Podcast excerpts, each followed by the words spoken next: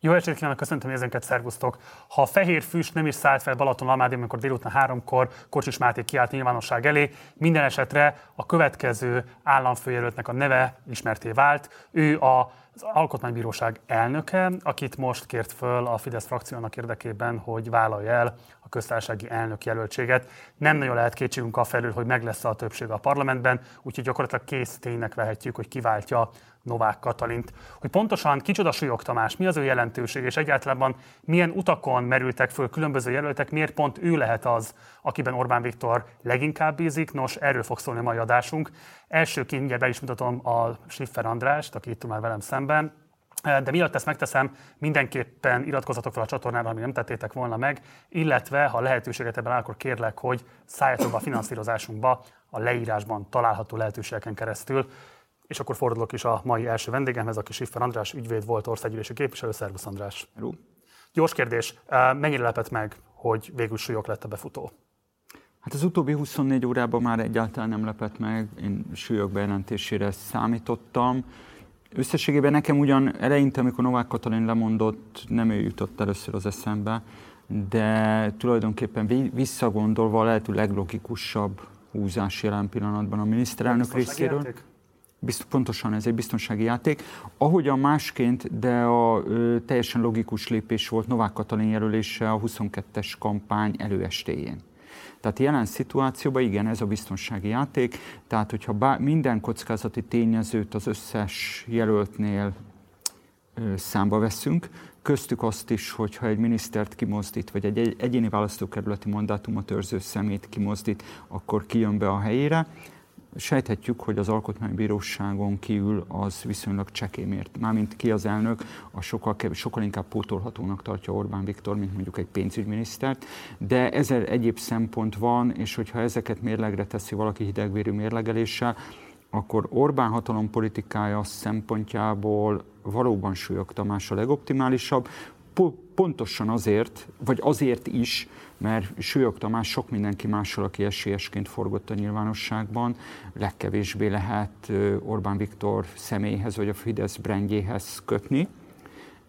Talán nem véletlen az is, hogy amíg Novák Katalint Orbán Viktor személyesen jelentette be 21 végén, addig ezt a feladatot most a frakcióvezetőre bízta. Hm. A hétfő ötben már frociztak azzal a kollégáit, hogy a te nevedet is mérték köztársasági elnök jelölt. Nem, az az egyenes beszédben volt. Az egyenes beszédben volt? Nem, az is sportszerűek voltak a honték, ilyen hülyeségen nem jöttek elő. Jó, én sem akarok ezzel frocizni, csak azt akartam megkérdezni, hogy egyébként te tényleg találkoztál ezzel a fölvetéssel? Dehogy is, nem. Hát ez, egy, tehát Marci, ez, ez olyan, mint hogy persze találkoztam, hogy ne, találkoztam azzal is, hogy Szoboszlai Dominik legyen a köztársasági elnök. Nagyon csodálkoztam, hogy Zsuzsák Balázs nevével nem találkoztam, tehát Persze.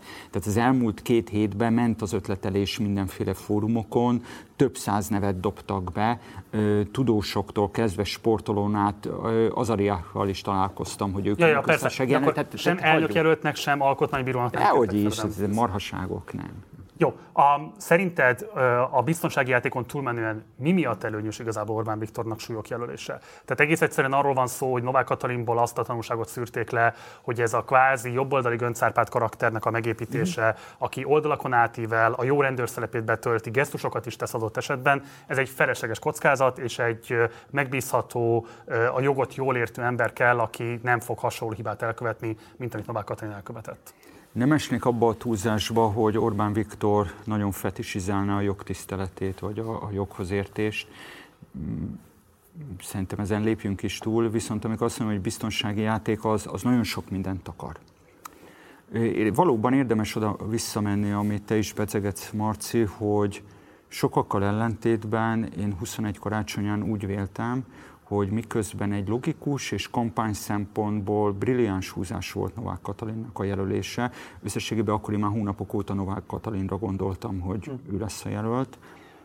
Fidesz fülbevaló ide, Fidesz alelnökség oda, Novák Katalinnal jókora kockázatot vállalt magára a miniszterelnök.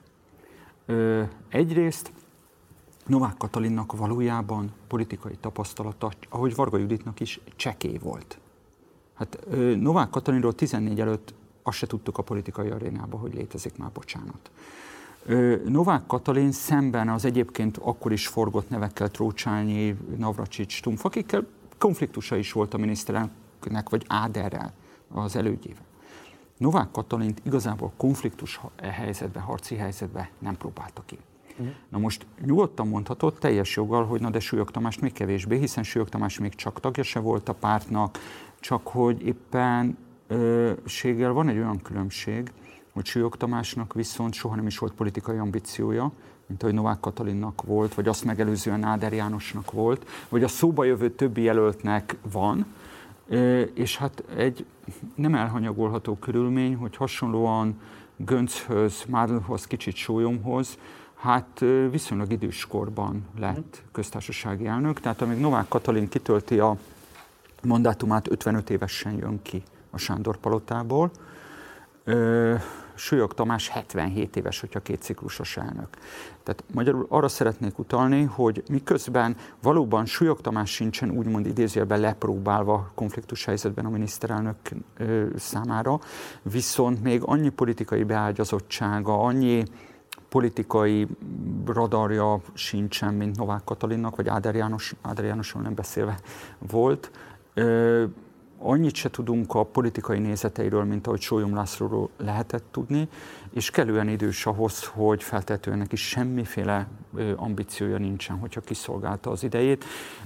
Tehát magyarul, ha ezt hozzávesszük azt, hogy karakterében Súlyog Tamás egy konfliktus kerülő, nem konfrontatív alkat, ami Sólyom bizonyos értelemben egy igenis konfrontatív alkat volt, Sőjog Tamás karakterében sokkal inkább Mádl Ferenchez hasonlítható.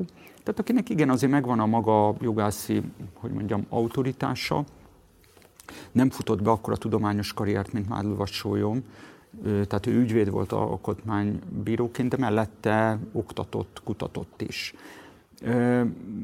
De ugyanakkor abba biztos lehet a miniszterelnök, hogy ahogyan alkotmánybíróként is ő ugyan próbált ellensúlyt tartani a veszettül aulikus alkotmánybírákkal szemben. Azért azt például ne felejtsük el, hogy a Krausz ö, szakályügyben, nagyon nagy volt a veszély, hogy pusztán ideológiai szimpátia miatt a testület durván visszavesz a sólyomi doktrinából véleményszabadságügyben, úgy Súlyog Tamás szavazata kellett ahhoz, hogy ne törjön meg a sólyomi hagyomány. De azért neki jelentékeny szerepe volt elnökként abban, hogy az Alkotmánybíróság ennek a kiegyensúlyozó manőverezésnek is köszönhetően alapvetően ne bántsa a hatalom politikai érdekeit a fő, elsősorban a miniszterelnöknek. Egy kastélytörvény belefér, de a hatalompolitikai, szempont, hatalompolitikai szempontból igazán érzékeny kérdésekben például eloldalazott azzal a testület, hogy mulasztást állapított meg megsemmisítés, megsemmisítés helyett. Mádl Ferenc is két évet szolgált együtt Orbán Viktor miniszterelnökkel 2000-2002 között.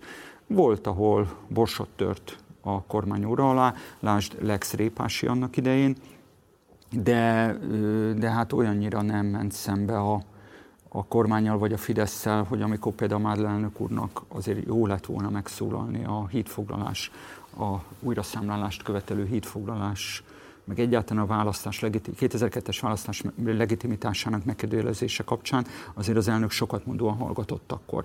Én nagyjából egy hasonló szerepet várok Súlyog Tamástól, aki ugyanakkor nyilvánvalóan azzal, hogy hangsúlyosan nem kötő, annyira se kötődik a Fideszhez, amennyire Mádl Ferenc, nem is a pártak könyvével, melyen nem volt neki, na de Orbán Viktor az ő segedelmével foglalta be a jobb középerőteret 91 és 98 között.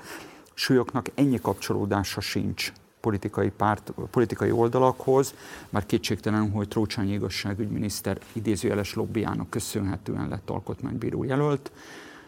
Hozzáteszem az igazság kedvére, én annak idején megszavaztam őt alkotmánybírónak. Ezt akarom kérdezni, ugye, tehát, hogy az AB elnöke lett 2000. És az AB elnöke meg azért lett, mert annak idején megállapodtunk a fidesz ugye az AB elnökének és a négy új alkotmánybírónak a szemébe. Annak idején... a tárgyalásokat az így van, részéről. Mm, nem árulok azt hiszem ma már el nagy titkot, hogy AB, én úgy mentem oda először a házelnökhöz, aztán a miniszterelnökhöz, hogy én három nevet közöltem erős sorrendben alkotmánybírósági elnöknek, és Súlyog csak a harmadik volt, de ott volt. Hm.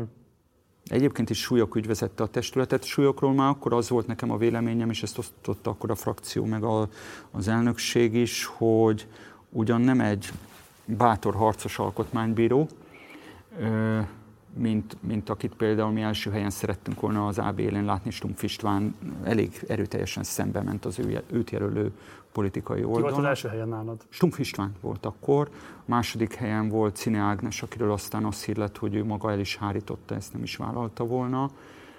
És elég karakán döntéseket hozott ő azért akkoriban. És hát eleve az volt az álláspontunk, hogy testületből legyen kiválasztva az AB elnöke. Most azt gondolom, hogy például van esély arra, hogy testületen kívülről jelölnek, ami azért hogy mondjam, csoportdinamikailag jelent némi kockázatot, és harmadik helyen ö, ö, ö, tartalmazta a listánk Súlyog Tamást, akit később megszavazott az LNP frakciója. Egykori pártársad Karácsony Gergely nevezte már pártkatonának kifejezetten az elmeszelt népszavazások miatt. De mit gondolsz erről az értékítéletes Súlyog Tamás kapcsán? A, nyilvánvalóan a testület elnökének a felelőssége minden minden határozat esetében valamilyen módon, ha csak közvetve is például a szignalizáció kapcsán megragadható. Ugyanakkor, ahol előadóbíró volt Súlyog Tamás, én nem nagyon tudok olyan döntést, ami kifejezetten botrányosnak nevezheti, ahol, ő, tehát ahol eleve ő vállalta magára azt, hogy ő dolgozza föl, ő az előadóbírája az ügynek. Azért a pártkatona minősítésén értem, hogy kampány van. Súlyog Tamás esetében az egy picit erős túlzás. Kétségtelen, hogy nincsenek illúzióim, hogy nem lesz egy Sólyom László-szerű ellensúlya a kabinetnek. Ha az lenne, akkor Orbán Viktor nyilvánvalóan nem jelölte volna, ennyiben idáig egyetértek Karácsony Gergelyel, ezt megtehette volna 2010-ben is, és akkor hangsúlyosan nem jelölte Sólyom Lászlót köztársasági elnöknek. Tehát nyilvánvalóan Sőknek egészen más a, a, a karaktere, nincs is olyan jogtudósi pálya, mint a két akadémikus volt elnök, volt államfő mögött. Egy nagyon kedves, kedélyes, és én azt gondolom, hogy tisztességes ember, akinek nem kenyere a konfrontáció, viszont azért van egy jogászi önbecsülése, tisztában volt, azért alkotmánybírósági elnökként is tisztában volt az a, a alkotmányjogi szerepével a testületnek. Ezt csak azért vettem föl, mert ugye azért volt olyan alkotmánybírósági vezető 2010 után, aki hitet tett a hatalmi ágak harmonikus együttműködése, tehát az Orbáni hatalom felfogás mellett. Súlyog Tamástól soha nem lehetett ilyen mondatokat hallani, idézni. Ezt is akarom kérdezni tőled, hogy ugye amennyire utána tudtunk nézni ennyire rövid idő alatt, azért a jogász szakmai visszajelzések azt mondják, hogy ebben a szuperkonzervatív, alapvetően nagyon monolitikus alkotmánybíróságon belül a mérsékeltebb szakemberek közé tartozik. Mérsékelt, de... Miért akkor, hogy pont ráesik Orbán Viktor választása? Van ebben trükk szerinted? Én nem, tehát trükk, hát persze minden Orbáni döntés mögött több trükk is húzódik, de ö, alapvetően azt gondolom, hogy a, ugye Novák Katalin abból a szempontból is kísérlet volt, hogy a 21. században Magyarországon lehet-e egy más generációnak egy ilyen influencer, most ezt nem feltétlenül bírálatként mondom, de egy ilyen influencer jellegű elnököt eladni. Ö, súlyokkal ő inkább vissza akar térni a régi, tehát a Mádl súlyomféle elnöki szerepfelfogáshoz. Jegyzem meg, az ellenzéki pártoknak a jelenlegi vagy a korábbi jelölt választásai is egyébként valami ilyesmi karakter felé mutattak. Tehát gondolok Róna Péterre, vagy most már hát szegény Hak Péter is azért már nem annyira fiatal, mint annak idén a rendszerváltás után, vagy akár Csat Magdolna, akár Kaltenbach Jenő, tehát ugye Csatmagdolna mondjuk nem jogász, de szóval, hogy csak azt akarom jelezni, hogy azért a, az el, másik oldalról is azért előszeretettel neveznek meg olyan figurákat, akik az életkoruk, életútjuk alapján, nem is feltétlenül a pártpolitikai ö, kreditjük alapján érdemesek a legfőbb közjogi méltóság posztjára. De azért ne felejtsük el, hogy miközben Súlyog Tamás nem egy akadémikus egyetemi tanár, mint Sólyom meg már volt, azért ő kutatóként foglalkozott európai joggal, összehasonlító alkotmányjoggal, az ügyvédség alkotmányjogi szerepével, akár európai jogi szabályozásával. Tehát lehet, tehát miközben arról a szerepről, ami szerintem egy kicsit már sok is volt Orbán számára, és ez is biztos, hogy benne van az elnök asszony bukásában. Tehát, hogy a Karmelita nem, meg sem próbálta kimenteni a slamasztikából a Sándor palotát. Ö, azt föladja, amit esetleg Navracsics Trócsányi vagy Stumpf jelölésével valamennyire megtarthatott volna, hogy az elnök szélesítse a külpolitikai mozgásterét a kormánynak. Novák Katalin jelölésével sok Igen. minden mellett ez is benne volt.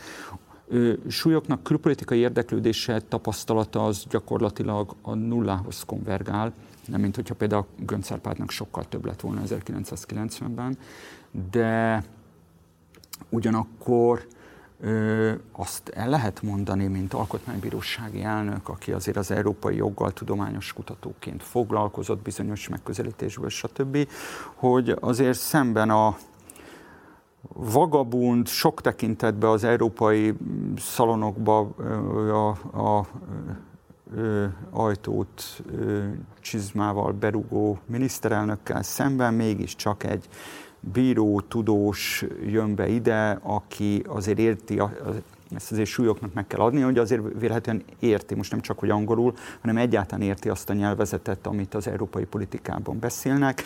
Tehát ennyiben azért egy fajta megerőlegezett respektust remélhet az államfő iránt külföldön.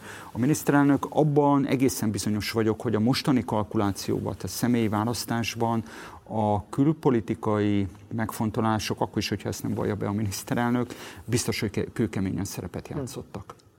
Ugye alapvetően az volt az értékítélet az előző államelnökökkel kapcsolatban, hogy a legalábbis ellenzéki berkekben, hogy az élő golyóstól szerepét töltik be. És szeretném, hogy ezt egy picit árnyálnánk, mert valóban inkább protokolláris jellegűnek tűnik a mindenkori köztársasági elnöknek a szerepe 89-90 után, de közben azért a miniszterek kinevezése, a törvények aláírása, sőt, hát a honvédség főparancsnoki funkciója azért mégiscsak jelentett valamilyen mozgásteret akkor, hogyha esetleg a politikai fölépítmény elő, nota bene, hogyha esetleg kormányváltás áll be. Mit gondolsz, van-e valóban bármifajta érdemi mozgástere egy új köztársasági elnöknek ezeken a jogkörökön keresztül? Én hidegrázást kapok ezektől a primitív propagandisztikus túlzásoktól, a golyostól szerepet, ezt talán még én is mondtam annak idején, ezt Schmidt Pál esetében joggal emlegettük mert hogy Schmidt Pál meg sem próbálta bejátszani azt a játékteret, amit ugyan szűkösen, de megad az alkotmány, vagy az, most már az alaptörvény a köztársasági elnöknek. Az, hogy ez ennyire szűkös lett, az egyébként jó részt az SDS és a Fidesz érdeme, akár pozitívnak, akár negatívnak gondoljuk ezt. Tehát a liberális pártok voltak nagyon erőteljesen a, a legyengített és köz, közvetetten választott köztársasági elnök intézmény mellett. De azért, hogyha a tényekhez egy picit is ragaszkodni akarunk, nézzük már meg minden köztársasági elnök, Gönctől Novák Katalinig bezárólag az elég kerülő törvényeknek, hát most nem akarok hülyeséget mondani, de nagyságrendileg több mint 90%-át aláírta. Azért, mert ez a dolga. Tessék megnézni, hogy Gönc Árpád a második ciklusában, aminek a fele az Orbán Viktor uralkodására esett 98 és 2000 között.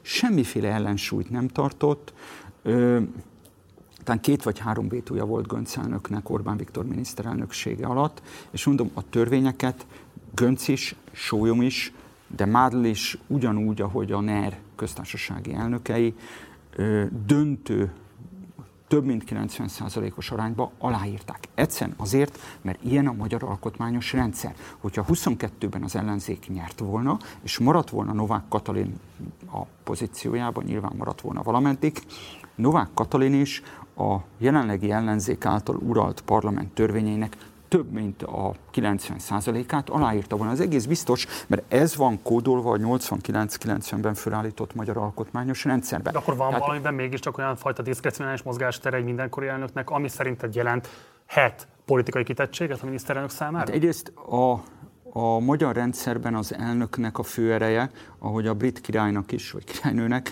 az a nyilvánosságban rejlik. Ezt a legtöbb elnök nagyon pontosan értette, tudta, és elég jó színvonalon ki is használta, függetlenül hogy a működésükről mit tudunk, vagy mit gondolunk. Aki ebben, hogy mondjam, botrányosan alul teljesített, az Áder János volt. Hát főleg a második ciklusában hetek teltek el úgy, hogy Áder Jánosról nem lehetett hallani, és ami végképp kiverte nálam legalábbis a biztosítékot, hogy amikor jött a Great Lockdown, még az angol királynő, aki azért már akkor hát nem volt, hogy mondjam, a ereje teljében. Még az angol királynő is szólt néhány szót a népéhez, Áder János eltűnt a színről. de Áderen kívül az összes köztársasági elnök, beleértve a hangsúlyosan nem a pártpolitikán kívül magát meghatározó Sólyom Lászlót, beleértve az egyébként botrányos teljesítményt nyújtó Schmidt Pált, mindegyik köztársasági elnök a nyilvánosságot tudatosan használta, és, és, és adott esetben kellemetlenkedett is a mindenkori kormánynak, hogyha ezt éppen jónak látta. Novák Katalin is ezt értette, azt gondolom, hogy majd ezt erről, ha kis idő eltelik, majd a nyilvánosság elemzéséhez jobban értő ítészek jobban kielemzik, hogy mennyiben érvényesül ez a hatás, akkor, hogyha alapvetően influencer elnöki szerepet gondol valaki magáinak, tehát naponta többször tölt föl valamit közösségi oldalakra, mint sem azt, hogy kimódolt hangsúlyos hm. megszólalásai vannak, ahogy mondjuk Sólyomnak már voltak. De én a, azt gondolom, hogy például a külpolitikai tevékenysége a köztársasági elnöknek legalább annyira fontos, mint a politikai és az alkotmányos vétó intézménye. Ebben markánsan teljesített Sólyom László. Tehát gondolok itt arra, amikor ugye a Nemzetközi Környezetvédelmi Szervezet felállítására javaslatot tett az ENSZ-be, vagy a nemzetpolitikai fellépéseire a 2005 és 10 között, de hát Novák Katalinnak is elég markáns volt, és könnyen lehet, hogy részben a elnöki székébe képzavarral élve koporsószög is volt a külpolitikai megnyilvánulása. Hm. Súlyog Tamás, te megítélésed szerint inkább a Fidesznek garancia, hogy esetleges kormányváltás esetén is marad egy hűséges vezetőbeosztásban lévő kádere, vagy épp ellenkezőleg az ellenzéknek garancia arra, hogy képes lesz valamifajta semlegességet képviselni, akár lesz kormányváltás bármikor is, vagy sem. Én azt gondolom, hogy egyik sem fog pontosan teljesülni. Ha ugye merültek föl olyan párton kívüli jelöltek a castingban, ahol, hogyha én Orbán Viktor helyében lennék, nem véletlen, hogy ezeket a személyeket végül nem jelölte be, nem lennék abba biztos, hogyha fordul a széljárás, nem fordul vele együtt a köztársasági elnök is. Mm azért Súlyog Tamásnak ugyanakkor azzal együtt, hogy politikai tapasztalata nincsen, politikai megnyilvánulásairól nem igazán lehet tudni, ami persze alkotmánybíróként nem is olyan nagy baj, viszont van azt gondolom, hogy egy elég erős belső integritása. Azzal együtt, hogy egy konfliktus kerülő típus, nem gondolom azt, hogy egy kormányváltás után ő hirtelen politikai nézetrendszert vagy politikai szerepfelfogást választana, viszont azt se gondolom, hogy a következő, a 26-ig hátra lévő bő két évben ő engedelmes segítője és díszlete lenne a miniszterelnöknek, nem fog konfrontálódni, hiába várjuk azt, hogy folyamatosan ki fog küldeni az alkotmánybírósághoz törvényeket, ezt nem fogja már, csak azért se fogja megtenni, mert az elnöki vétók, hogyha nem csal az emlékezetem, bele Novák Katalinnal bez, és a kastély törvény esetével bezárólag, eddig százszázalékosak 90 óta. Hm. Na most nem gondolom azt, hogy ezt a mérleget az a köztársasági elnök kívánná elrontani, aki elsőként magának a testületnek az éléről ül látta az elnöki palotába. Sólyom eltöltött még hat évet közjogi rendszeren kívül, mikor köztársasági elnök lett, vagy hét évet 2005-ben. Tehát Súlyok nagyon pontosan tudja, hogy mi az a vétó, ami átmegy a testületen, amit most már azért jó részt aulikus bírák ö, laknak be, és mi az, ami nem, nem fog itt kockázatot vállalni. Viszont eddig is volt az ő jogról való gondolkodásában voltak olyan üzenetek alkotmánybírósági elnökként, amik, hát, amik arról szólnak, hogy a jog nem lehet a politika játékszere, amiben azért finoman, de határozottan jelezni fogja a különállását. Én erre számítok, ugyanakkor azzal tisztába kell lennünk, hogy egy olyan alkotmányos rendszer jött létre a rendszerváltáskor, ami a regulatív hatalmi ágnak, tehát a köztársasági elnöknek válsághelyzetekben ugyan fontos, de egyébként messze gyenge, tehát európai összehasonlításban is gyenge funkciókat biztosítanak, ráadásul az erkölcsi autoritását és minden köztársasági elnöknek jelen, hát azért nagyban meghatározta azt, hogy a mindenkori parlamenti többség, ez 2005-öt leszámítva a kormány többséget jelenti, kegyelméből lehetett köztársasági elnök. Tehát én nem számítok csodákra, nem lesz hű kiszolgálója, tehát nem lesz egy Schmidt-Pál-szerű elnök, de Schmidt-Pállal, szerintem Áder esetében a két ciklusa között markáns különbség van. A második ciklusos Ádernél is szerintem hangsúlyosabb szerepet fog vállalni, de, de aki arra vár, hogy akár Gönc első ciklusa vagy Sólyom László ciklusa fog visszaköszönni, az nyilván csalódni fog, viszont azt se gondolom, hogy egy kormányváltással Súlyok Tamás homlok egyenest változtatna a szerepfelfogásán. És akkor zárásként szerinted ki lehet az utódja az AB-n belül? Ugye logikusnak tűnne, hogy Patyi András, aki korábban Nemzeti Választási Bizottság elnök volt, jelenleg alkotmánybíró, esetleg átveszi tőle a stafétabotot. Te kiben látod leginkább a potenciált ilyen szempontból? Szerinted ki lehet? Őszintén szóval engem jobban érdekel a köztársasági elnöki posztnál, mint most már tudjuk, hogy ki tölt be, az, hogy ki fogja vezetni az alkotmánybíróságot. Tehát most már jó... Van ennek jelentősége 2020 ennek nagyon, is, nagyon nagy jelentősége van, mert például a számomra kedves területeken, tehát mint a véleményszabadság, információszabadság, ahol azért a 90-es évek solyomi doktrinája megtépve bár, de, de azért még tovább él, penge élen ö, ö, ö, táncol ez a doktrína, hogy, hogy ö, ö, egy következő kanyarban, egy, egy, például információs szabadságügyben egyértelműen ö, egy vereséget szenved mondjuk egy nyilvánosságbarát megközelítés, vagy szólásszabadságügyben a 30 per 92-es AB határozatnak a doktrináját felülírja markánsan a testület az, hogy ez így van-e vagy se, az, hogy ez nem történt meg, abban egyébként egy pozitív szerepe van Súlyog Tamásnak mindenféle ilyen konfliktus kerülése mellett. Az, hogy ki lesz az elnök, az nagy mértékben eldöntheti a súlyomi örökségnek a sorsát. Az alkotmánybíróságon ez, ö, ez szerintem mindenkinek az ügye. Még akkor is, hogyha itt nem egy látványos politikai kérdésről van szó. Őszintén szóval én abban reménykedek, hogy esetleg kívülről érkezik egy alkotmánybíró, bár az a mondom a csoportdinamika, tehát egy testületi működés szempontjából nem biztos, hogy szerencsés, mert jelen pillanatban az alkotmánybíróságon belül, ha igaz az, amit én annak idején hallottam, hogy Cine Ágnes nem is vállalt már akkor sem elnöki szerepet, amikor mi tárgyaltunk a fidesz Én nekem nem sok illúzióm van, hogy lehet olyan személy, aki legalább a súlyokféle kiegyensúlyozó szerepet tudja vinni. Ha külsős jön, akkor ez egy kérdés, hogy persze a Fidesz kitállít oda. De Patyi nem logikus választás volna a Fidesz számára? Nézd, eh, hagyd ne kommentáljam, én jobban szeretném azt, hogyha inkább vállalva az olyan szervezeti kockázatokat, hogy egy testületen kívülről érkező elnöknek mivel kell megküzdenie, egy testületen kívülről érkező, de markáns eh, jogpolitikai felfogással és a solyomi örökséget tisztelő jogtudósi vagy éppen bírói jogalkalmazói múltal rendelkező szemét állítanak ide. Én attól sem lennék bánatos, hogyha például Stumpf Istvánt itt engesztelnék ki a miniszterelnök, miután ugye az egyetemét elvették, ugye az ő neve komolyan fölmerült, bár annak idején hallani nem akartak, amikor mi az LMP-vel ugye az ő elnökségért lobbiztunk a Fidesz élén Stumpfról, mert sok borsot tört a NER orra alá tíz után, bár az ő jelöltjük volt. Ugye most az, egy, az elnöki posztnál fölmerült az ő neve is ugye a sajtóhírek szerint az elmúlt hetekben. Például, hogyha őt oda raknák, hiá, ő nem is annyira testületen kívülről érkezik, hiszen leszolgált azt hiszem ő még csak 9 évet, ugye, még a régi törvény hatája alatt került be. Ő például szerintem kiváló figura lenne, de nem tudjuk. Sifer András, nagyon köszönöm, hogy ezt a meghívásokat, és itt voltál, gyere majd máskor is. Köszönöm. Szia.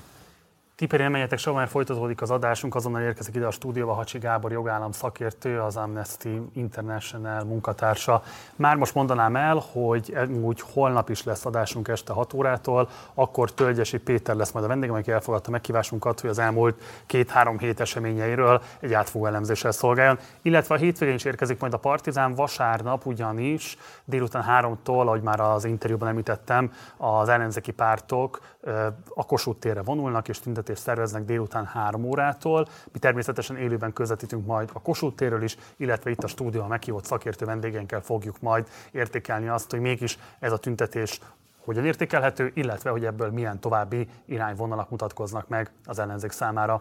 Most azonban vissza a friss államfőjelölt személyéhez, és folytatjuk is a téma kitárgyalását Hacsi Gáborral, Szervusz, nagyon köszönöm, hogy elfogadtad a meghívásunkat. Szervusz, Marci, köszönöm szépen. Kezdjük azzal, amivel Siffer Andrással itt a legvégén beszéltünk, illetve ő utalt arra, hogy ő abban reménykedik, hogy egy olyan új elnök lehet majd az AB-nak, aki a sólyomféle uh, alkotmánybíróskodási gyakorlatot valamilyen módon tovább érti, tehát a láthatatlan alkotmányozásnak azt a még meglévő nagyon minimális gyakorlatát valamilyen módon átmentheti. Mennyire van jelen igazából a sólyomi örökség, a sólyomi szellemiség a jelenlegi alkotmánybíróság működésében a te megítélésed szerint?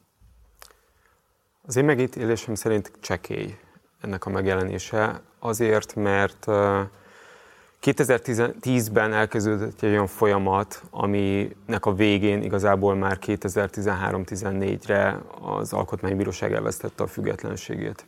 Tehát, hogy hoztak olyan törvényi módosításokat, illetve személyváltozások is történtek az Alkotmánybíróságon, ami ezt a sólyumi örökséget ö, teljesen ö, sútba vágta, és habár a régebbi alkotmánybírósági gyakorlatot ö, lehet alkalmazniuk, habár ugye törvény szerint ezt is próbálták kizárni, tehát lehet alkalmazni a korábbi alkotmánybírósági gyakorlatot a még a régi alkotmány szerinti alkotmánybírósági gyakorlatot, de ez, ahogy nézzük a, a rendre megjelenő alkotmánybírósági határozatokat, meg végzéseket, ez már abszolút nem jelenik meg a mostani alkotmánybíróság, értve ez alatt a 13-14 utáni alkotmánybíróságnak a gyakorlatában. Azért is kérdezem ezt tőled, mert ugye alapvetően két felfogás vetekszik egymásra. Az egyik az a sólyomféle, nem tudom én, kiterjesztő gyakorlat, illetve van egy másik, ami kifejezetten ugye úgy szólt, hogy amikor még az AB elődjéről volt szó az alkotmányjogi tanácsról, amit 85-ben létrehozott az akkori népköztársaság, ott kifejezetten egy olyan szervezetet vizionáltak, aminek az országgyűlés felett nincsen fölsőbb hatalma. És hogy szerinted egy, ha nem tudom, értékítéletet kell itt húzni, akkor melyik a helyesebb alkotmánybírósági felfogás? Ez, ami sokkal leszorítottabb keretek között értelmezi a feladatkörét, vagy épp ellenkezőleg az, ami kiterjesztettebben? Azzal sincs, azzal sincs szerintem semmi baj, hogyha korlátozottabban fogja fel a szerepkörét, tehát például a, a Mát Ferenc féle alkotmánybíróság, vagy a 2013 előtti alkotmánybíróság is talán kicsit korlátozottabban fogta fel ezt a szerepet, mint a féle 90-es évekbeli nagyon aktivista, nagyon ö, mm, jogalakító ö, ö, felfogás. Igazából itt szerintem annak van lényege, hogy mennyire veszi komolyan a feladatát, és mennyire komolyan veszi föl azt, hogy az emberi jogokat, az alapvető jogokat meg kell védenie. És ezt látjuk, hogy, hogy ez egyre kevésbé érvényesül a mostani alkotmánybíróságon, sőt, bizonyos ö, tekintetben különösen a politikai érzékeny kérdésekben, a kormánynak fontos ügyekben nem érvényesül már. Hogyan lehet korszakolni a 2010 utáni időszakban az alkotmánybíróság működését? Ugye szeretjük ezt egy tömnek látni, de hát azért így nyilvánvalóan voltak korszakok, hogy más nem mondjak, 2010 és 2014-ben még voltak közpolitikát érintő ügyek, amelyekben megszólalt az AB, és blokkolta a kormány döntéseit, a 98%-os különadó, az egyházi törvény elbuktatása, hogy csak a legpregnánsabbakat eh, említsem. Ilyen azért évek óta már nem született meg. Eh, szóval hogyan látod igazából, eh, mit kell ebben látnunk a korábbi 2010 előtti és a 2010 utáni volt túlkötözködő, és a mostani tölti be a legjobb funkcióját, vagy igazából egyre inkább azt lehet látni, hogy fölpuhult, és a NER, hogy mondjam én, hatalmának a kiterjesztését szolgálja kizárólagosan a testület? Inkább az utóbbi lesz a, a válasz, de hogyha a korszakokról beszélünk, akkor itt a 2010 és 12-13 között ugye az alkotmányozással megágyazott annak a, a hatalom, hogy át tudja venni nem csak az alkotmánybíróság, hanem más független testületek fölött is a, az irányítást. És az alkotmánybíróság esetében Ugye itt már korábban említettem, hogy voltak személyváltozások. Tehát a 2013 áprilisára már többségbe kerültek azok az alkotmánybírók, akiket a Fidesz-KDNP nevezett ki egypárti módszerrel. Ugye miért volt ez lehetséges?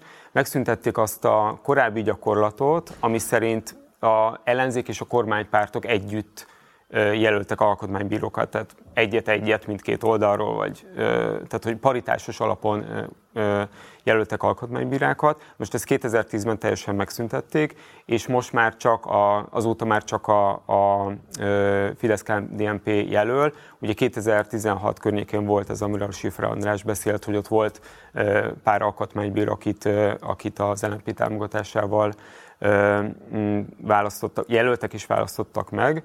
De 2013 áprilisára már többségbe kerültek ezek a, az új alkotmánybírók, de emellett a személyi változások mellett nagyon fontos törvényi változások is történtek. Itt gondolok arra, hogy egyrészt szűkítették az alkotmánybíróság hatáskörét. Tehát, hogy költségvetéssel már semmiképpen nem foglalkozhat az alkotmánybíróság. Tehát még hogyha még hogyha nagyon súlyos emberi jogokat sértő törvény is lenne, de be lenne mondjuk csomagolva egy költségvetési nem tudom, szabályba, akkor ott azt, azzal nem foglalkozhatna az alkotmánybíróság. Ugye az is egy másik fontos változás volt, hogy, hogy most már az országgyűlés választja az Alkotmánybíróság elnökét. Az Alkotmánybíróság elnöke, aki ugye Súlyok Tamás is volt, nak ugyan ö, korlátozott, de azért mégiscsak fontos jogkörei vannak az alkotmánybíróságon belül. Tehát ő állítja össze a napirendet, tehát hogy miről döntsenek mondjuk egy ülésen, ő vezeti, ő képviseli a testületet, ő az, aki, aki mondjuk a hivatalt szervezi. Tehát azért vannak neki fontos jogkörei, és ezt a, a tagok, alkotmánybírók kezéből kivették az országgyűlés kezébe.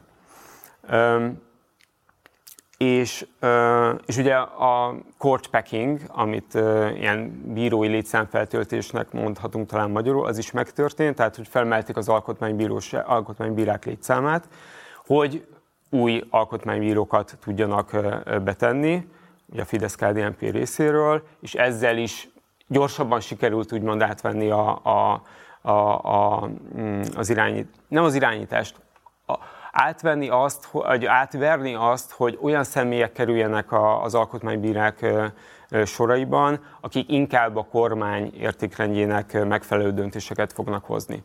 Tehát mi ezt kutattuk, hogy vajon van-e olyan bármi arra utaló jel, hogy kormánypárt vagy kormánypárti képviselő leszól az a az alkotmánybíróságra, hogy hogyan döntsenek egy-egy ügyben, de ilyenre nem találtunk ö, ö, példát, ami jó dolog egyrészt, másrészt meg nincs szükség erre. Tehát hogy az, hogy, ö, hogy, ö, hogy olyan személyeket választanak ki, ö, akik mondjuk ö, tudva levő, hogy, hogy inkább a, a kormánypártok értékrendjével megegyezően gondolkodnak alkotmányos kérdésekben, az elegendő. Ezt akarom pont kérdezni tőled, hogy ugye megváltozott az a gyakorlat, hogy már nem az AB tagok választják ki maguk közül a vezetőjüket, hanem a parlament nevezi ezt ki. Ez ugye egyik egyértelműen a politika kontrollját erősíti a testület működése fölött, de egyébként a gyakorlatban is ténylegesen ez igazolódott-e vissza? A gyakorlatban például azzal tud játszani, mondjuk az elnök, hogy nem tesz napirendre kérdéseket, ügyeket. Tehát akár több évig is el lehet húzni ezzel a, a, egy beadott ügyet, hogy nem veszik napirendre. És ez történt például a, a, a Lex a civil törvényel is, amikor, amikor végül is úgy döntött a, hosszas tanakodás után úgy döntöttek, hogy megvárják a luxemburgi bíróság döntését, és ugyan az alkotmánybíróság többször azt mondta, hogy hát itt az alkotmányos önazonosságnak az őre is az alkotmánybíróság, de mégis egy politikailag kényes ügyben inkább nem döntöttek. És, és a végén pedig arra tudtak hivatkozni, hogy hát a civil törvényt visszavonták abban a formájában, úgyhogy okafogyottá vált a, az ügy, és ezért nem kellett érdemben át vagy bét mondani. Tehát ez igazából a, a, a megúszásnak a, az egyik jellegzetes példája volt a, az Alkotmánybíróság részéről. Azért is kérdezem ezt tőled, mert igazából van-e bármi lehetőség annak, hogy az elnököt az országgyűlés választja, hogy egyszer magukat a tagokat is az országgyűlés helyezi pozícióba? valamennyi van, tehát értem, amit mondasz, valamennyi azért van. Tehát ez különben szimbolikus is, hogy, hogy kit választ a, a, az országgyűlés és kit a tagok. Tehát, hogy ez is egy jelzés volt az alkotmánybíráknak maguknak is, hmm. hogy mi fogjuk megmondani, hogy ki lesz a, úgymond a vezetőtök, vagy aki képviseli a, az alkotmánybíróságot.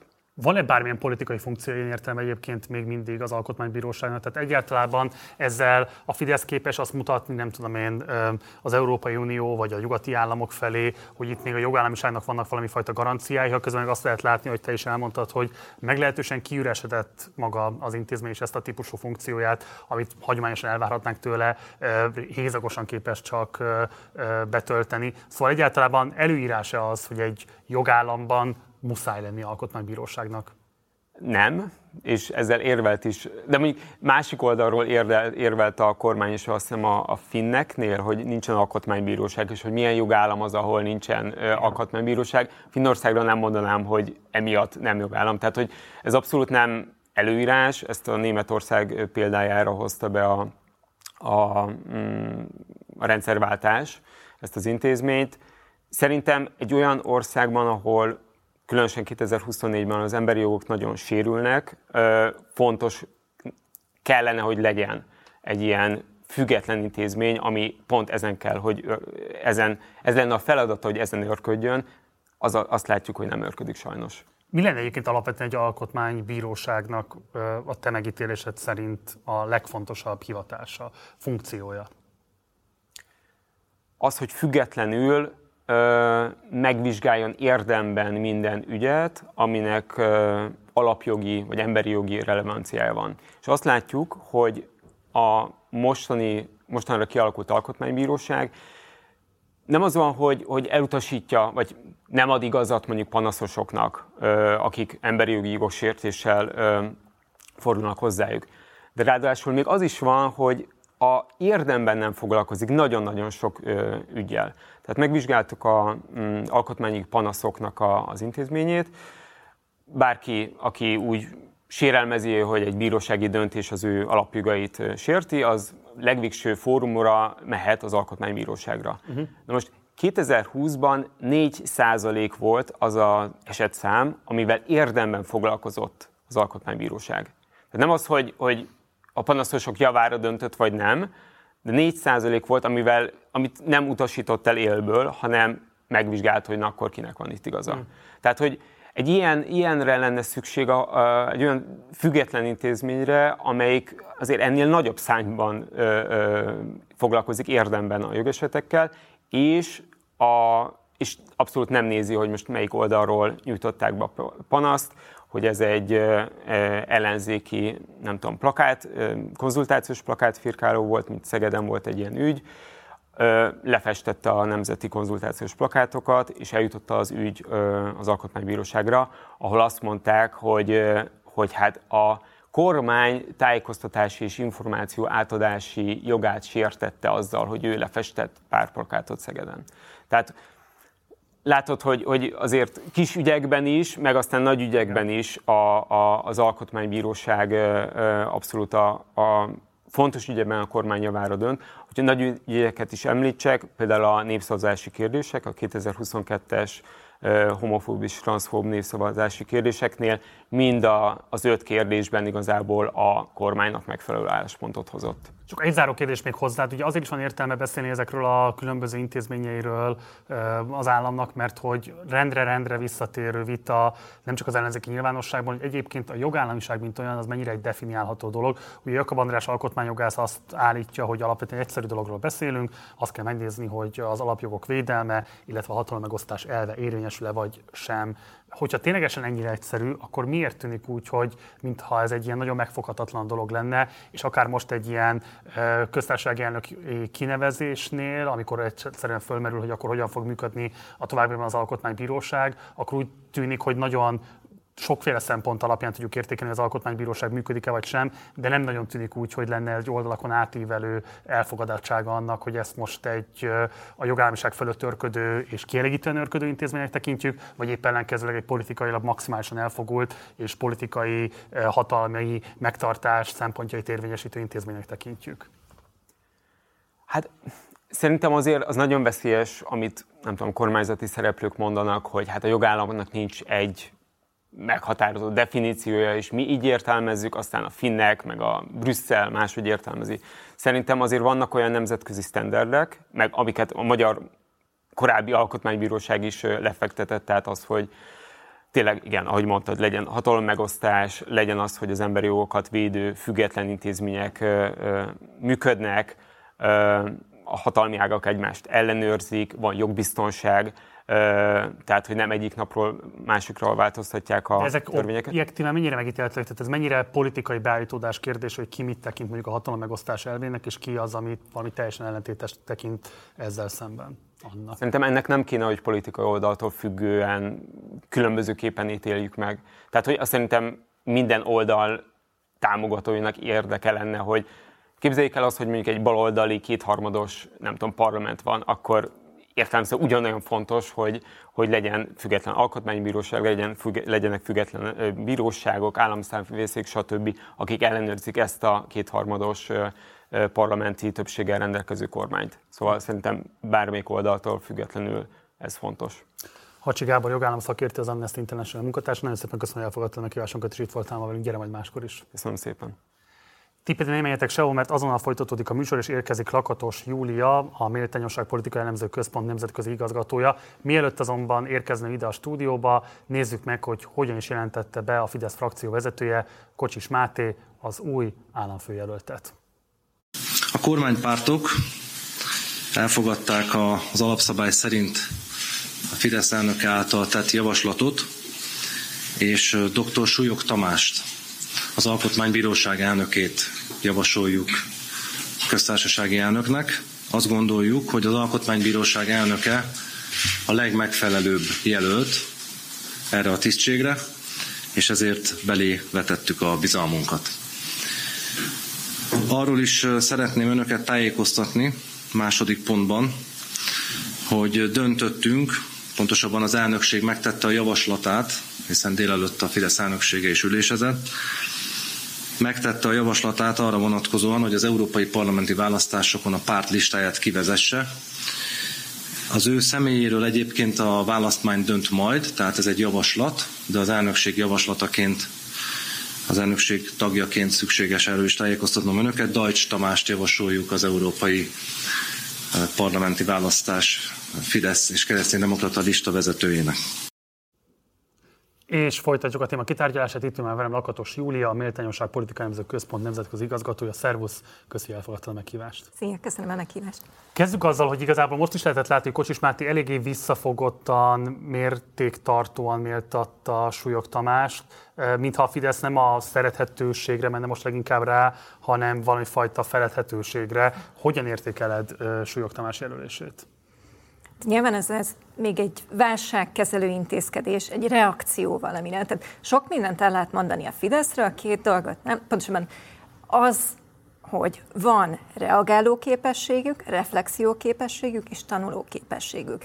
Tehát ha megadja őket a vipera, akkor gondolkodás nélkül levágják azt a végtagot, még akkor is, hogy addig a mellükön melengedték azt a kígyót. Tehát a saját emberüktől is megszabadulnak, viszont most azt látjuk, hogy reagálnak erre a helyzetre, és kifejezetten egy olyan típusú jelöltet kerestek, aki nem első vonalbeli politikus. Megjegyzem, nem is lett volna könnyű találni ilyen politikus. Tehát egy Novák Katalinhoz hasonló szereplőt most nem tudtak volna előállítani, hiszen akkor valahonnan a tábláról le kellett volna venni embert, és az EP választás előtt ez most nem egy igazán kivitelezhető dolog. Tehát egyfelől volt egy reakció ebben, másfelől pedig volt egy kényszer és egyfajta taktikázás, hogy hogyan lehet a legkevésbé konfliktusos jelöltet kiállítani most. Erre is akarok rákérdezni, hogy az eddigi jelöltek kapcsán mindenképpen, ha ellentmondásosak is voltak, az nem volt kérdés, hogy egyrészt feltűnés keltenek, másrészt pedig ismertek. Azzal, hogy egy gyakorlatilag a szélesebb nyilvánosság számára ismeretlen embert jelölnek Orbánék, ez annak a jele, hogy a ner is van káderhiány, vagy épp ellenkezőleg inkább azt húzza, amire te is utaltál, hogy most minden szempontból a legfontosabb szempont az, hogy biztonsági játékot lehessen játszani a következő időszakban.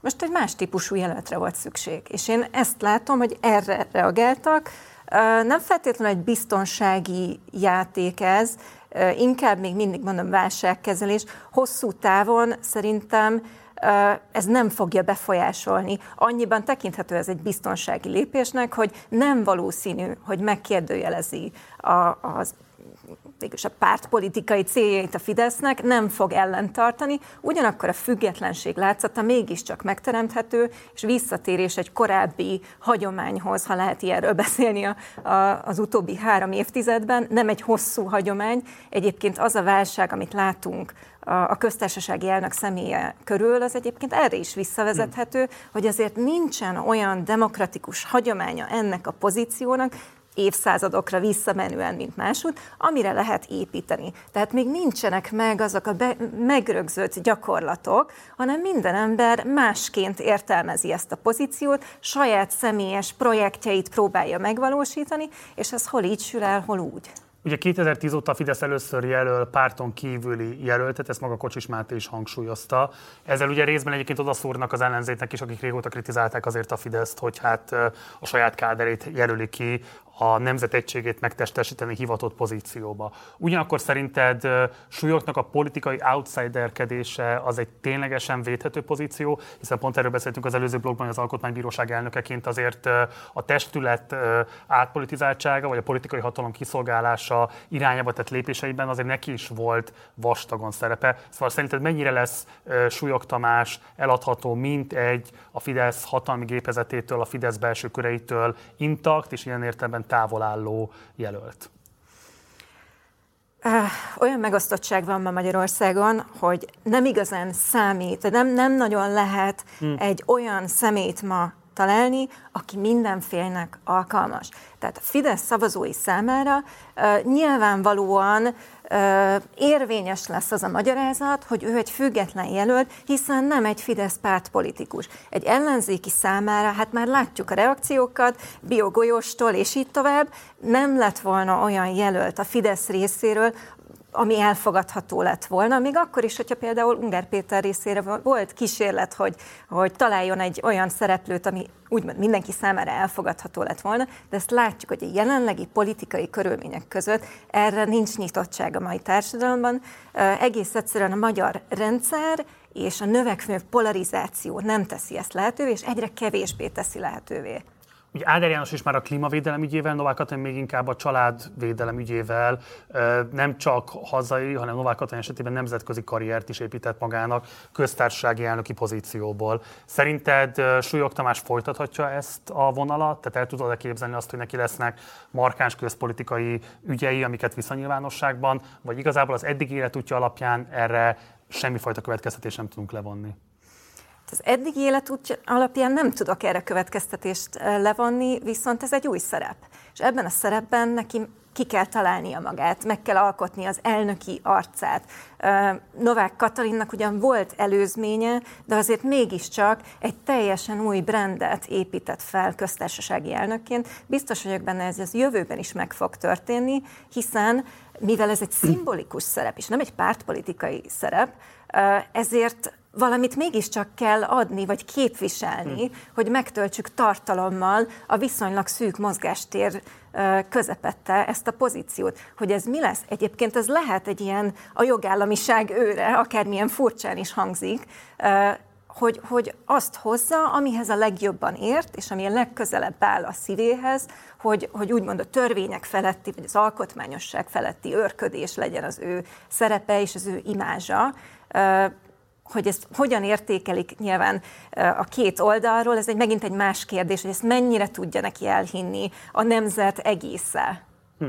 Ugye Novák Katalin amellett, hogy az influencer elnöki szerepfelfogásával valóban új színeket jelenített meg ebből a szerepkörből, emellett, amire utaltam is már, hogy nemzetközi szintéren nagyon fontos ellendinamikát képezett az Orbáni szijjártói külpolitikával szemben. Um, és most ezről úgy néz ki, hogy a Fidesznek le kell majd mondani, vagy legalábbis nem látszik az, hogy Súlyog Tamás hogyan próbál egy ilyen típusú szerepkört vinni majd a továbbiakban. Szerinted ez mekkora a veszteség a Fidesz számára? Ez egy nagyon nagy veszteség. Tehát azért Novák Katalin imázsát és, és azt, amit ő vitt, mind külpolitikai szempontból, mind pedig családpolitikai szempontból, azt nagyon hosszú időn keresztül építették, és egyébként kevés olyan karakter van, aki ennyire szervesen ment végig ezen a fejlődésen, és akinek ennyire végig lehetett követni a, a karrierének a fejlődését. Ezt nagyon nehéz reprodukálni, és ezért is mondtam, hogy bizonyos szempontból ez egy kényszerhelyzet, hogy valakit most hirtelen kellett találni, és, és nem is nagyon van olyan politikus, vagy, vagy akár szakértő, aki ezt egyik pillanatról a másikra tudná reprodukálni, de nem is az volt a cél, hogy találjanak valakit, aki ugyanolyan, mint Novák Katalin, mert szerintem tudják, hogy nem tudnak. De ez egy jó kérdés, hogy akkor viszont mi fog ezzel történni, mert a Családbarát Magyarország politikai terméke az egy olyan típusú politikai innováció volt a Fidesznek, ami a nemzetközi jobboldalon kifejezetten az amerikai jobboldal körében rendkívül népszerűvé tette, tehát az ország méretéhez és geopolitikai befolyásához vagy jelentőségéhez mérten rendkívül népszerűvé tette az Orbáni politikát, és most ugye elnökválasztás fog következni ősszel az Egyesült Államokban. A te megítélésed szerint ezt a szerepet, amit Novák Katalin vitt, ki fogja tudni átvenni a kormányban, aki egyszerre alkalmas arra, hogy nemzetközi konferenciákon föllépjen, azokat idehaza szervezze, Elon Muskhoz elmenjen és a babákkal fotózkodjon, tehát aki hitelesen és átéleten tudja a szélesebb politikai közösség számára megjeleníteni azt, hogy van családbarát politika még a világon, ugye így szól a jobboldali keretezés ennek az egésznek, és ennek Magyarország egy kiemelkedő védőbástyája. Ki az ma szerinted a kormányzatban, vagy a Fidesz környékén, aki erre a szerepre eséllyel pályázhat? Szerintem most is vannak emberek, akik ezt képviselik, akár Orbán Viktor közvetlen környezetében, és vannak olyan fiatal politikusok, akiket folyamatosan képeznek, nem véletlenül van ilyen típusú háttérintézménye és oktatási intézménye a Fidesznek, hogy a jövőben ez ne, ne jelentsen problémát. Ugyanakkor pontosan amiatt, hogy a Fidesz hogyan működik, szinte bármely politikus képes lenne ezt a feladatot ellátni, mert a központi üzenet megvan. Tehát a Fidesznek annyiban van lépés előnye, hogy van egy saját világképe, és az élet minden területére van egy ajánlata a saját szavazóbázisának, illetve hát a, úgymond a, a nemzet egészének, hmm. akiket ő a nemzeti közösségnek a részének tart, és ez viszonylag világosan ki van dolgozva, tehát ezt bárki tudja képviselni, akinek egyébként megvan az a diplomáciai előképzettsége, vagy uh, politikai rutinja, és természetesen uh, idegen nyelv tudása. Tehát, hogy szerintem ez kevésbé fog problémát okozni, mint gondolnánk. Az egy másik kérdés, hogy Novák Katalin ilyen szempontból egy ideális jelölt volt. Ő, ő tényleg oda lehetett tolni, mint hogy egy ilyen bezzeg arc, hogy hát az ellenzék állandóan azzal jön, hogy ők Igen. milyenek, aztán mégis. Van esetleg konkrét név is, akit szívesen megnevezni, csak azért, hogy esetleg fölhív rá figyelmet, aki nem biztos, hogy a frontvonalban van, de érdemes ilyen szempontból figyelni rá a nézőknek? Én nem szeretnék, főleg nem is azért, mert nem az én dolgom, tehát ezt szerintem majd ők házon belül elintézik, de az biztos egyébként, hogy van egy tudatos szándék arra, hogy fiatal, jól képzett nyelveket tudó női politikusokat, és általában a témával foglalkozó politikusokat képezzenek és rakjanak pozícióba, már-már egy ilyen tüntető módon, hogy, hogy mutassák, hogy hmm. lehet beszélni progresszióról, de mégis a saját házunk táján mi, mi élen járunk annak abban, hogy ezt biztosítjuk. Amit én akarok kérdezni tőled, hogy ahogy te is fogalmaztál, alapvetően válságkezelési üzemmódban volt a Fidesz, és ezzel akarták, a válságkezelési üzemmódból fakad a mostani elnök jelölt személye is. És ugye nyilván van rengeteg előnye annak, hogy ismeretlen ember, aki kevését tűnik támadhatónak, nincsen olyan politikai múltja, amiből kínos elemeket lehet előszedni, tehát ennek nyilván van egy megkülönböztetett előnye a Fidesz számára, de másrészt meg ott van az a kérdés, hogy akit ennyire nem ismer a nyilvánosság, annak hogyan lehet fölépíteni valami fajta karaktert, ami adott esetben még akár szerethetőbb is teszi majd őt. Szerintem mik a legfontosabb kihívások, amelyekkel Súlyog Tamásnak majd meg kell küzdeni az, első néhány hónapban, hogy valami fajta képet kialakítson a magyarok széles körében arról, hogy ő több, mint Orbán bábja és kinevezetje? Hát azért nagyjából, hogyha visszanézik, hogy milyen köztársasági elnök jelöltek voltak, a többséget szerintem a széles közönség nem ismerte. Lehet, hogy Schmidt párt, mint, mint sportolót, mint uh, sportpolitikust ismerték, Novák Katalint ismerték, de azért Solyom Lászlót, Márl Ferencet, Gönc Árpádot sem feltétlenül ismerte a széles közönség. Mm. Tehát mindenképpen a saját ajánlatát kell előterjeszteni, biztosan lesz egy törekvés arra, hogy ő mutassa azt, hogy a nemzet egységét, a nemzet egészéhez tud szólni, és ezt tudja képviselni. Más kérdés, hogy ezt mennyire lehet ma megcsinálni, tehát hogy egyáltalán megvalósítható-e a mai világban egy nemzeti egység, tehát létezhet-e.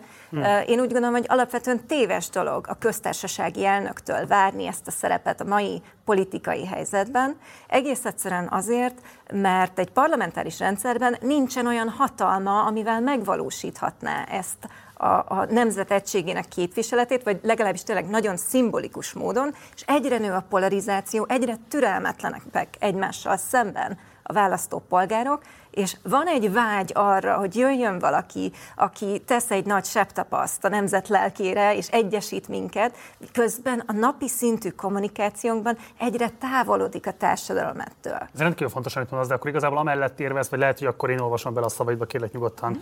cáfolt, hogyha rosszul értelmezlek, hogy 2010 előtti államfők esetében is igazából inkább egy vágykép volt az, hogy ők a nemzetegységet megtestesítik, és ilyen szerepkör egész egyszerűen 89-90 után, amikor parlamentáris demokráciára váltottunk, nem létezhet. Ugye mi állítja elő a nemzeti egységet politikatudományi szempontból? Van egy közös identitás, és vannak közös célok, és mi tudja ezt megvalósítani? Valamilyen nagy társadalmi törés, egy trauma, konfliktusok, háború, stb nemzetépítés, tehát mondjuk, hogy nem magyar példát hozzak, hogy mondjuk Amerikában a feketék is szavazhatnak, vagy, vagy Dél-Afrikában, hogy az apartheid rendszer eltörlése, ez a törésvonalakhoz még, még kötődik, és nem utolsó sorban pedig az oktatás, az informális és formális oktatás, az, hogy megtanítjuk egymást arra, hogy hogyan viselkedjünk egymással szemben, kialakul például az a demokratikus hagyomány a köztársasági elnökök részéről, hogy hogyan kell viselkedni ebben a szerepben, ami ma nagyon képlékeny. Tehát Gönc, Árpád, Sólyom László, Bádol Ferenc a maguk korában ugyanúgy ellentmondásos személyek voltak, és konfliktusos személyek voltak, mint Novák Katalin. Nyilván akkor kisebb volt a társadalmi polarizáció, tehát a, a konfliktus mértéke is kisebb volt. Elfelejtettük már azt, hogy őket is támadták, és, és velük szemben is voltak pártpolitikai ellenérzések. Göncárpát szempontjából annyiban volt könnyebb dolga, hogy ugye a rendszerváltás egy olyan törés volt, egy olyan új kezdet, ami adott egy reményt arra, hogy most valami más lesz, és ott tényleg egy rövid ideig volt egyfajta nemzeti egység érzés, amit aztán nem tudtak hosszú távon fenntartani, mert például hiányzott az állampolgári nevelésnek a kultúrája, hiányzott a, ez az iskolákból, hiányoztak azok a filmek, tévéprogramok, sportszervezetek, amik ezt megtanították volna az állampolgároknak. Hmm. Beszéljünk kicsit az ellenzékről, és arról, hogy ők hogyan kezelték ezt az egész elnök jelölt állítási folyamatot. Ugye igazából egységes ellenzéki elnökjelöltről nem beszélhetünk, különböző elnökjelöltek nevei hangoztak el, de egyiküket sem lehet annyiban az értelemben komolyan venni, hogy nincsen mögöttük legalább 40 képviselőnek a támogatása, ami minimális feltétele lenne annak, hogy egyáltalán mondhassanak egy 15 perces beszédet majd az országgyűlés előtt. Tehát amíg ilyen jelöltről nem beszélhetünk, addig igazából nem is tudom, hogy érdemese a neveiket különösebb módon fölemlítenünk. Emellett meg ugye a DK vezetésével mint több ellenzéki párt a közvetlen államfőválasztás követelését tűzte a zászlajára. Ugye most vasárnap emiatt is lesz majd egy tüntetés, más témákat is a napirendre vesznek, de ez volt a fő követelés akkoriban. A mai bejelentésével Kocsis Máté kiszedte teljesen a szelet a vitorlájából az ellenzéknek, hova tudja reálisan az ellenzék formálni ezt az egész diskurzust a mostani pozíciójából? Én kevés esélyt látok arra, hogy ebben a témában tudnának jelentőset alkotni, és úgy gondolom, hogy a jövőben is amúgy a botránynak a fenntartására fognak koncentrálni. Ugye a közvetlen választásnak gyakorlatilag nincs esélye, megint csak nincs hagyományra, nem illeszkedik ebbe a rendszerbe, tehát hogy egy olyan politikai rendszerben, ahol látjuk, hogy minden hatalom a miniszterelnök kezében koncentrálódik. Ott az, hogy ki lesz a köztársasági elnök, és egyáltalán mit tudna csinálni ebben a szerepben, az minimális hatása van, és erre appellálni igazából nagyon kevés politikai többletet tudnak ebből szerezni. Ugyanakkor én tényleg azt látom, hogy ha valamit tudnak profitálni, az az, hogy fenntartják azt, a, hogy ütik a, a miniszterelnököt, és folyamatosan napirenden tartják azt, hogy nem kaptunk válaszokat.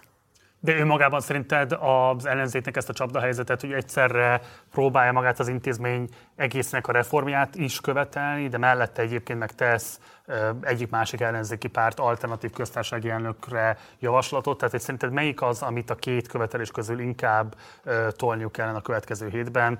Érdemes-e találniuk egy közös jelöltet, aki alkalmas arra, hogy valamilyen módon ellenpólus képezzen Solyog Tamással szemben, vagy igazából ez a hajó már elment, és valóban inkább a miniszterelnök felé kell a kritikájukat megfogalmazni?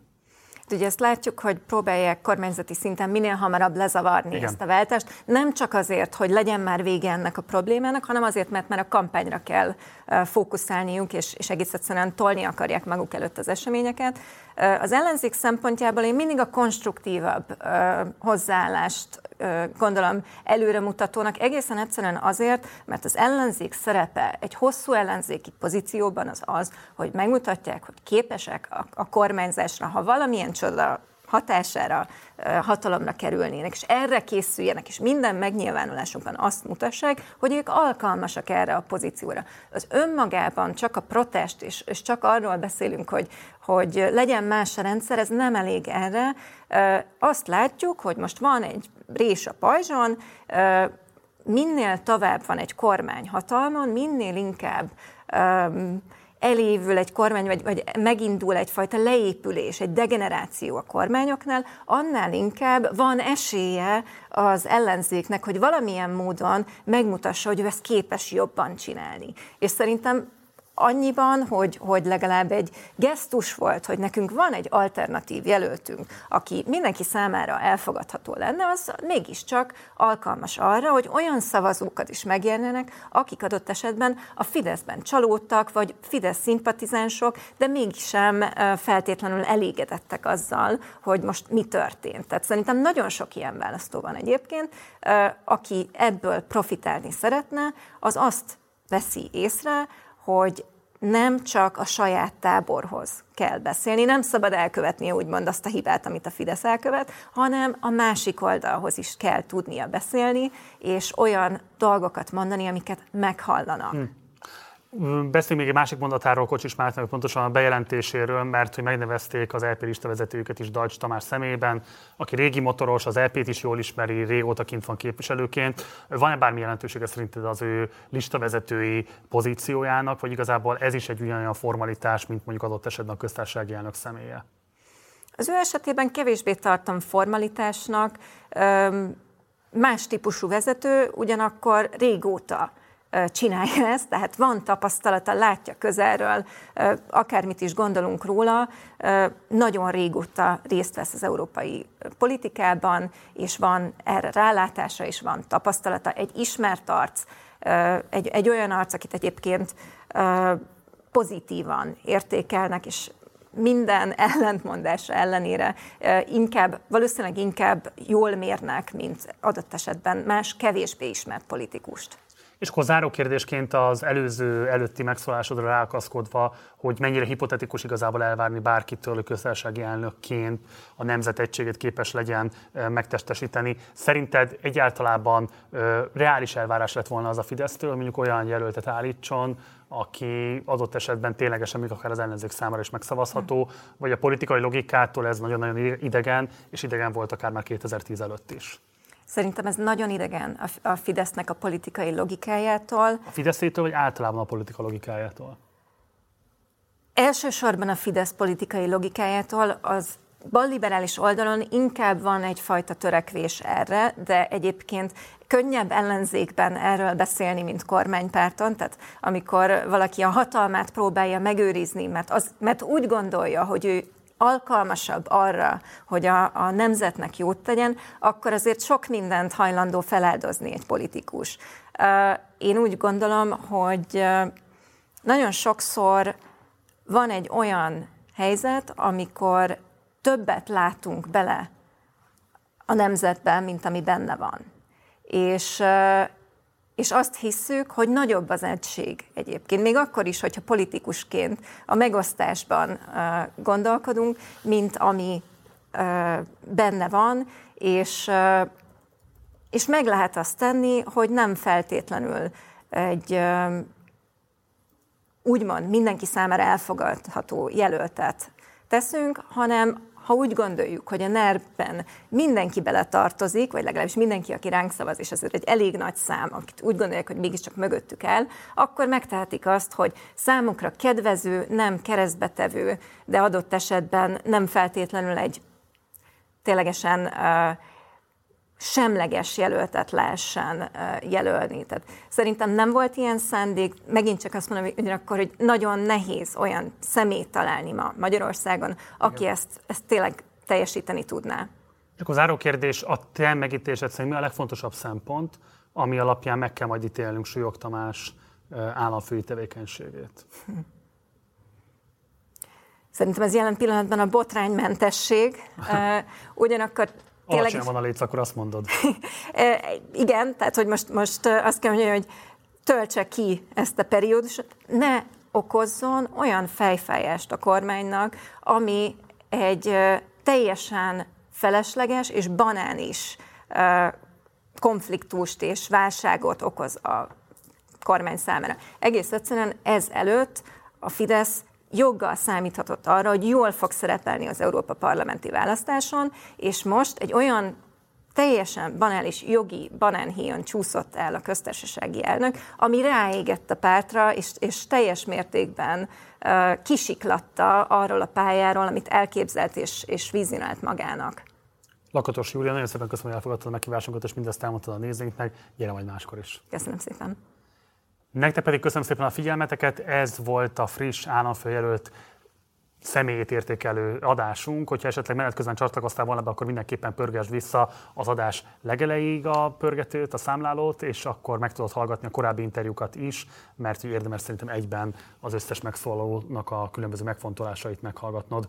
Holnap este hatkor érkezünk a következő adásunkkal, Tölgyesi Péter lesz a vendégem, akivel az elmúlt hetek izgalmas politikai dinamikáit fogjuk majd elemezni. Vasárnap pedig élőben jelentkezünk majd a tüntetésről, közvetítjük a Kossuth téren három órától kezdődő ellenzéki tüntetést, mellette pedig a stúdióban meghívott szakértő vendégeinkkel értékeljük az ott elhangzottakat, illetve lamentálunk azon, hogy mégis merre előre ellenzék a mostani válság terhes időkben. Én is már most szeretném mondani, hogy hétfő este 7 órakor pedig az 5 10-ből fogunk jelentkezni, ahol egy izgalmas kerekasztal beszélgetést szervezünk a nemrégiben bemutatott Nyersanyag című film kapcsán. Ez Boros Martin első filmes rendező kiváló munkája. Ha még nem láttátok volna, mindenképpen menjetek el a mozikba és nézzétek meg. Emellett pedig gyertek el az 5 10-be hétfő este 7 órakor, ahol ellenzéki politikusokkal, mozgalmárokkal, civil aktivistákkal fogunk arról beszélgetni, hogy mégis mik a kormány kritikus, a rendszer ellenzéki oldal vakfoltjai, milyen önkritikára adott esetben milyen korábbi hibák belátására van szükség ahhoz, hogy érdemben lehessen föllépni a rendszerrel szemben. Szóval izgalmas beszélgetés lesz, ha nem tudsz eljönni személyesen, akkor mindenképpen kövesd online, de egyébként meg egyeket meg tudod vásárolni a leírásban található linken keresztül. És ne felejtsd el, holnap reggel, péntek reggel, ha még nem iratkoztál volna fel a Partizán hírháttér szolgáltatására, akkor mindenképpen tedd meg a péntekreggel.hu címen keresztül, és akkor minden péntek reggel kapsz tőlünk egy hírlevelet, egy podcast beszélgetést, illetve egy videót, amelyben egy témát járunk körbe különböző formákban, és te döntöd el, hogy mennyire mélyedsz el az adott ügyben. Munkatársaim nevében köszönöm szépen a megtisztelő figyelmed, én Gulyás Márton voltam Budapestről, jó éjszakát kívánok, ciao.